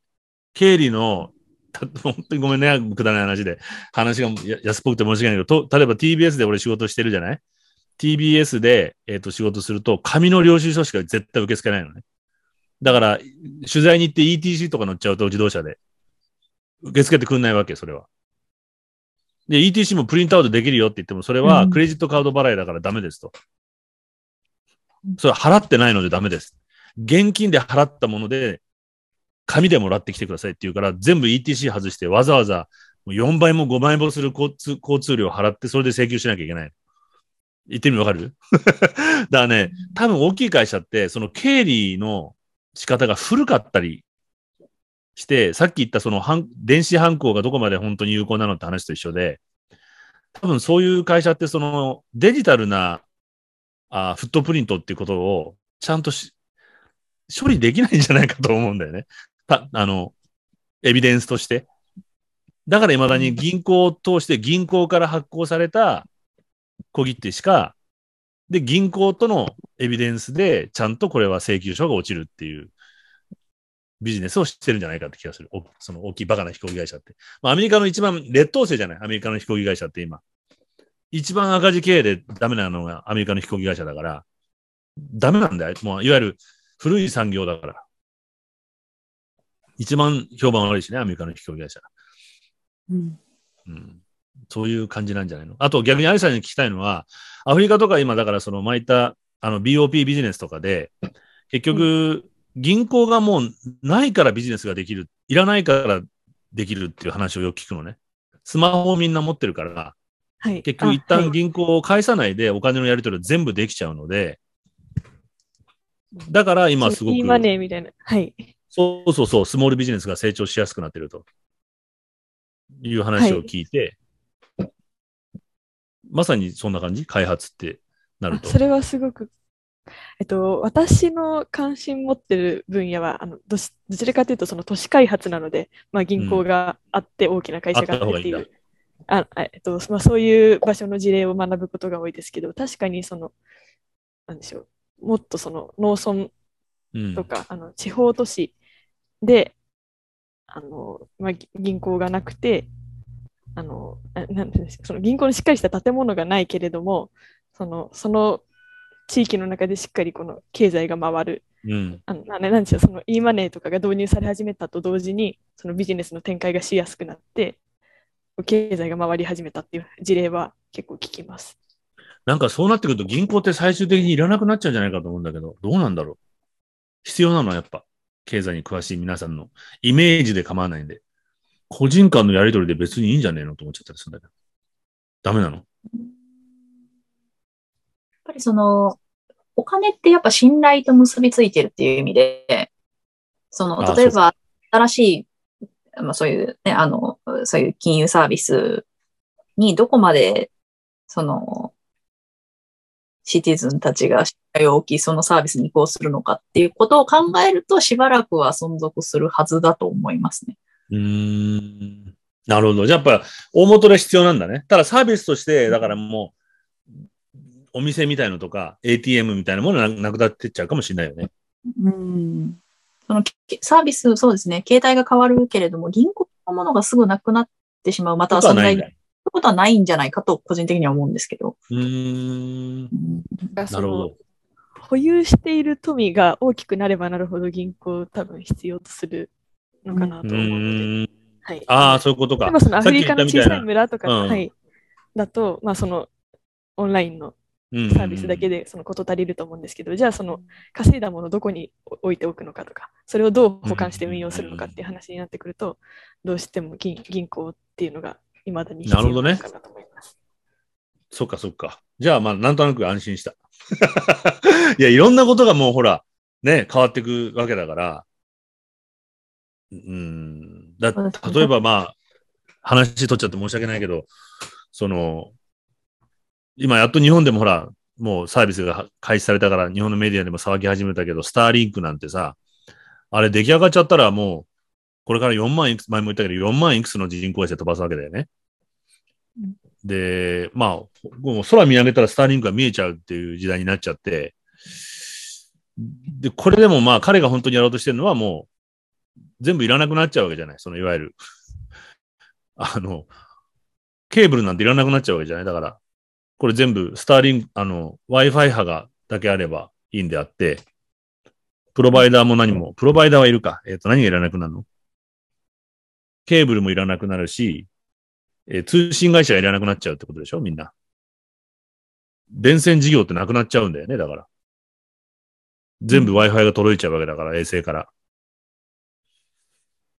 これってすごいことをやろうとしてんのに、みんななくなっちゃう仕事いっぱいあるじゃん、これで。だから簡単に言うと、ギャソリン自動車の中で電気自動車になるのと同じことを彼やろうとしてるわけじゃない。ねえ。世界中だからアフリカの人にももうインターネットがすぐ高速インターネットが通じるようになるわけだよね。で、そこに線、電今までみたいに線を引っ張んなくてもいいじゃない。で、Wi-Fi 中継点みたいなのも作んなくてもいいんだよね。で、こんな、いわゆるこう、大核、ゲームチェンジがこう起きるのに、大丈夫なのって思っちゃってね、みんなついて、ついていけてんの？と思っちゃって、日本の企業とか。一応 KDDI がもう契約するって今言ってるみたいだけど、うん。で、あともう一個なんだっけ、昨日送った、え、なんとかっていうもうスタンダードができてんでしょ？あの、電化製品の。日本だけ参加してないんだって、それも。えっ、と、なんだっけ？忘れちゃった。あの、簡単に言うと、スマートスピーカーに全部つながっている、えっ、と、電化製品。アレクサなんとかつけてみたいなこととすぐつくようになる電化製品の、もう、あの、あれができてるんだよね。スタンダードが。うんで、その基準に参加してないと、それを作れなくなっちゃうんだよね。で日本の電化製品全部繋がらなくなっちゃって、よその、もうサムソンも何も全部そこに、えっ、と、参加してて、えっ、と、ど、なんつったっけ？あ、これだ。また1.0。そうそう、またまた。で、これ日本の企業どこも入ってないんだって、まだ。そんなことしてていいのかなと思っちゃって。ねえ。でもよその国は相当このスマートスピーカーをもう使って、家の中の、まあその IT 化が進んじゃってるわけだよね。うんで、なんか日本で話題なのってそのメタバースばっかりで、こっちの方が多分現実的にはもう日本がやらなきゃいけないことだと俺は思うのね。家電製品作ってる日本としたら。パナソニックにしたって、何にしたってさ。全然これ日本入ってないんだよ、この国際基準に。あえてない場合、どうぞ。これ入らない場合、結局、その家の中を全部、あの、なんでしょう、このシステムで使えるものにしようとした場合に、必然的にその日本製品が選択肢から漏れ、てしまう。外されるってこと。うん。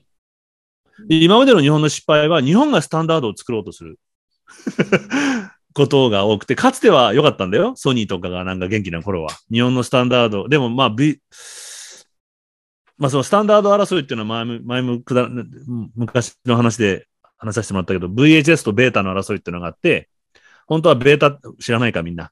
あの、ビデオテープのベータテープっていうのと VHS テープっていうのがあって、ベータテープの方がほんのソニーが作ってて性能がいいわけ。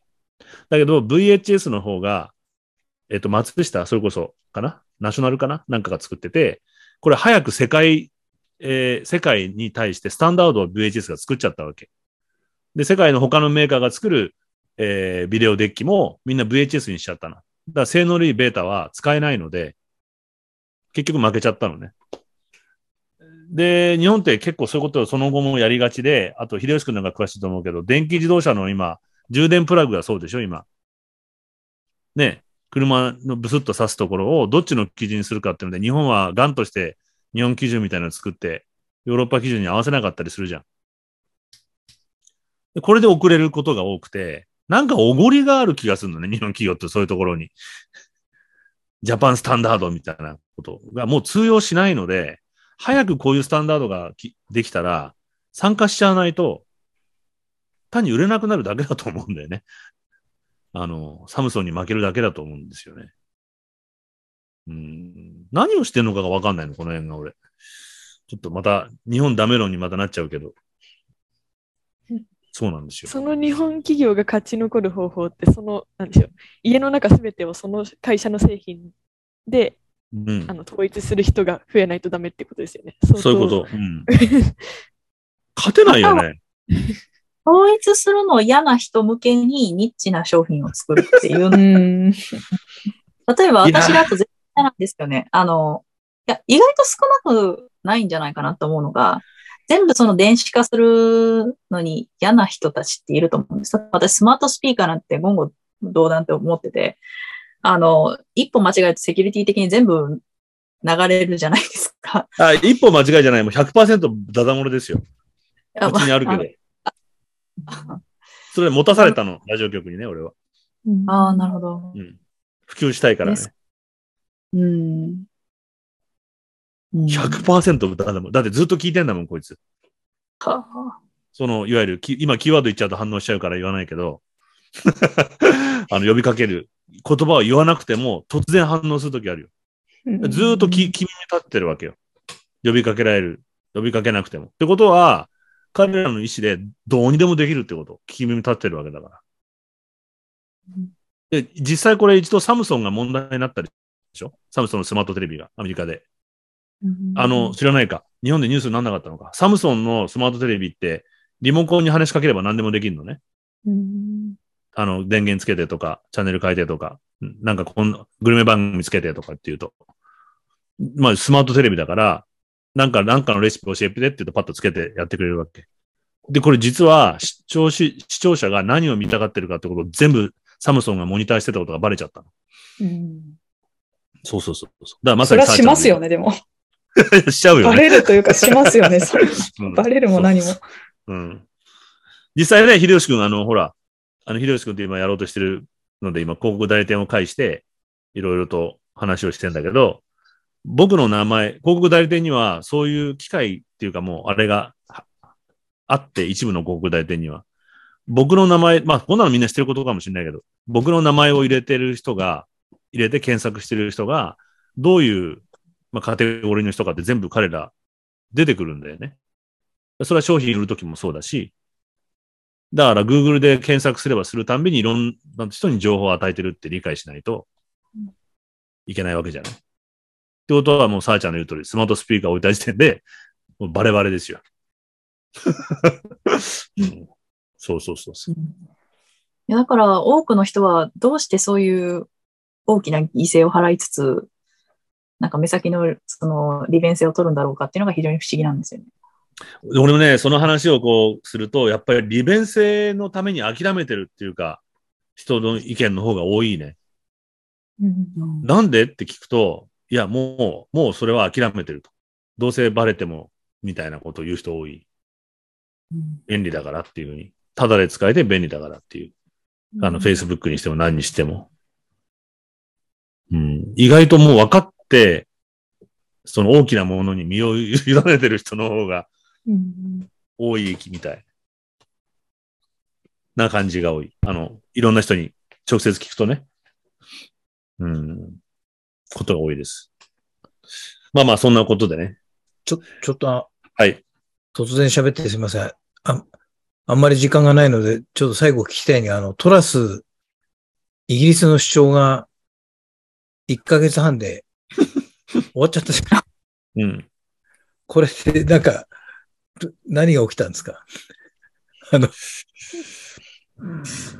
まあ、俺が理解してるのは、まあ、うん現状が、イギリスの今、生活の現状が非常に厳しいっていう現実があって。あのーまあ、冬すら迎えられないっていう、まあ、あくまでこう、主要メディアの報道だから本当かどうかどこまでわかんないけど、またまた、もともと物価が高くなっちゃってて、燃料費ももう、ダムすら取れないと。年、今、あれでしょ？食べ物か暖かさかっていう言葉が流行ってるんでしょ？いわゆるどっちを光熱費を削るのか、食費を削るのかと。で、一応、その主要メディアの報道を見ると、いわゆるフードバンクだけじゃなくて、あったかバンクみたいなのも出てて、昼間暖房つけられない人のために集まってあったかい場所、図書館とかで温まりましょうみたいなことを始めなきゃいけないぐらい、生活がもうどん詰まってきちゃってるので、その不満と、まあ、あとは、で、彼女がやろうとしてた政策が破綻した。でしょ？もう、あの、いわゆる大減税をやろうとしたんだけど、それやったら余計、大減税やるって言った時点で株価が下がっちゃったんで、もうね。だもうこれ失敗じゃねえかっていう、その二つだって俺は理解してるけど、他にもなんかあるのかな？うん。で、まあ、要するに世論を敵に回しちゃって、もうやめるしかなくなっちゃったっていう。うん。うん。じゃないのかね。なるほどな。うん。一気に失敗して、やっぱ、どの、一番国が変わるのってやっぱり食い物がないとか、すばらいさっき言ったエッセンシャルなものがなくなると国民ってやっぱ怒るので、そのぐらいイギリスって今厳しいんじゃない？でその大元には、これ俺のもまたごめんね、一人で喋っちゃって。実はイギリス経済が復活したのっていうのはロシアマネーだっていう、あの、話を、あの、ちょっと前に聞いたので、その、いわゆるイギリスのシティっていう金融ビジネスが復活したことによって、イギリスってあの、ずっと貧乏だったのを乗り越えたじゃない？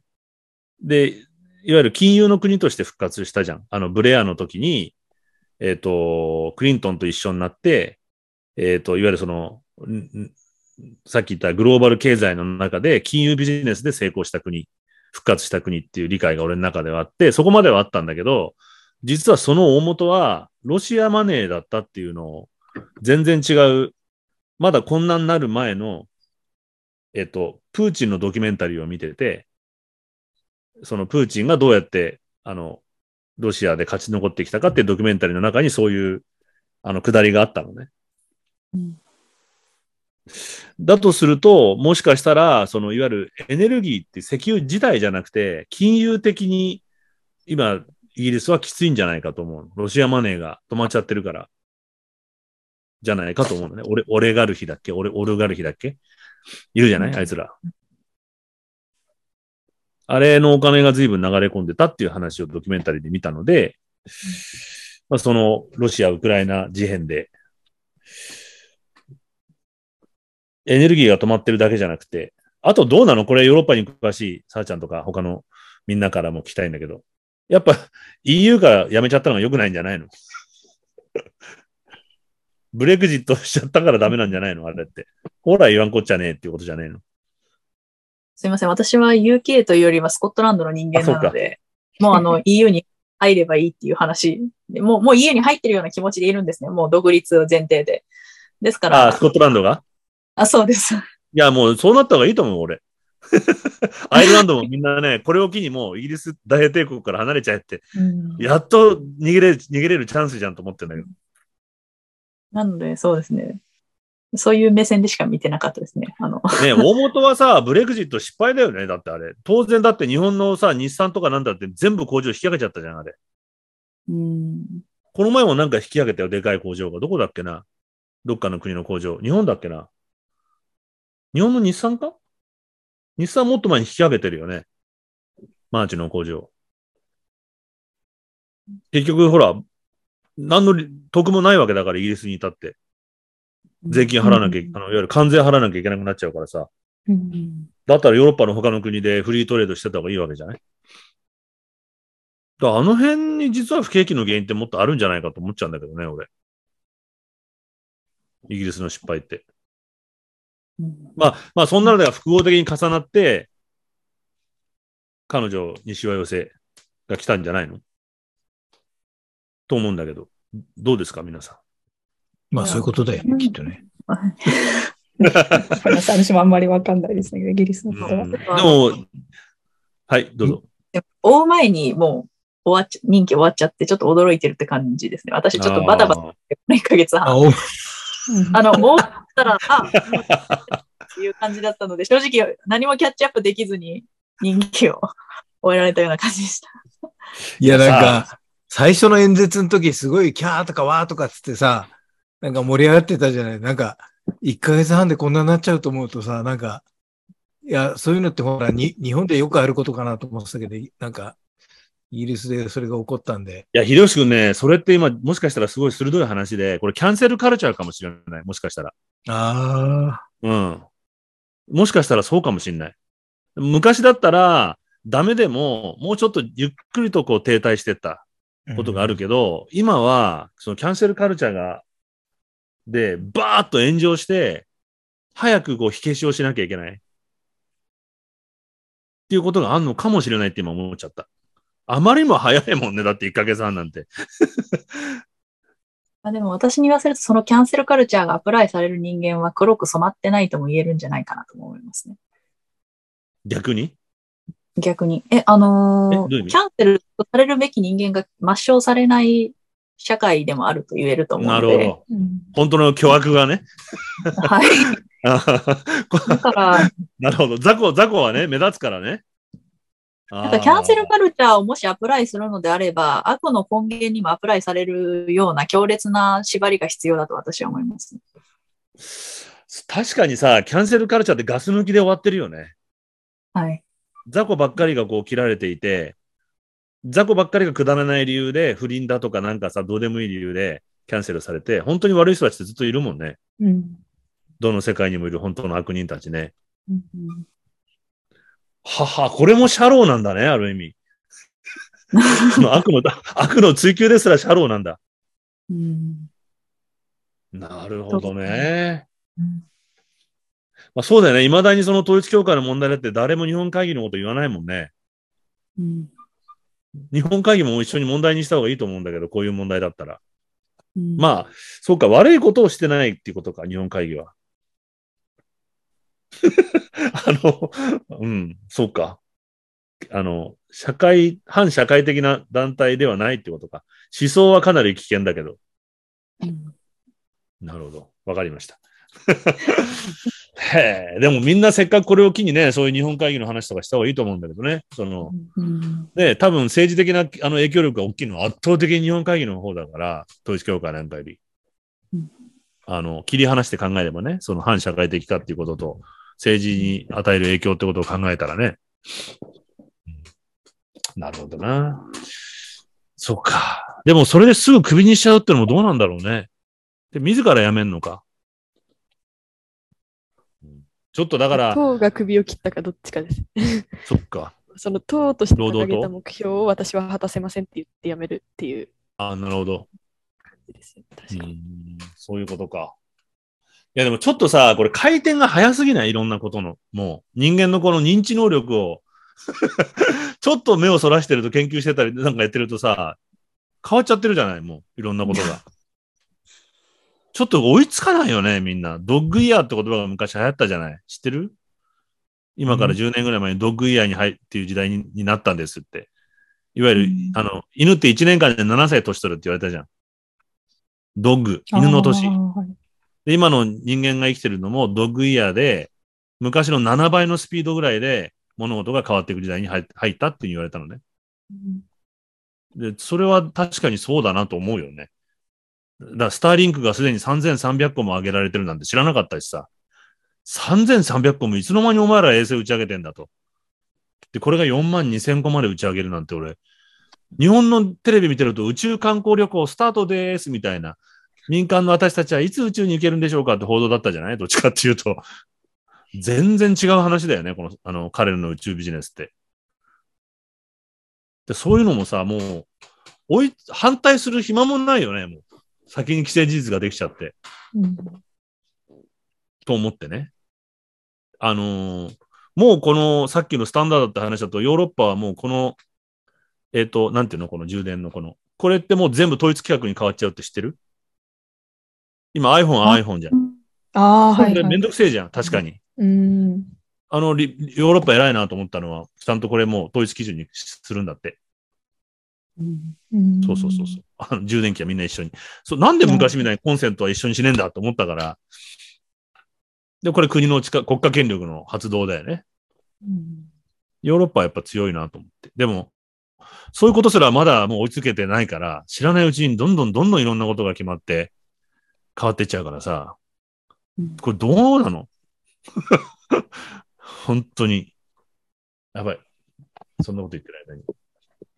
そういろんなことがだから間に合わないんですよ、もう。いや、石川も時間気にするんだなと思って今。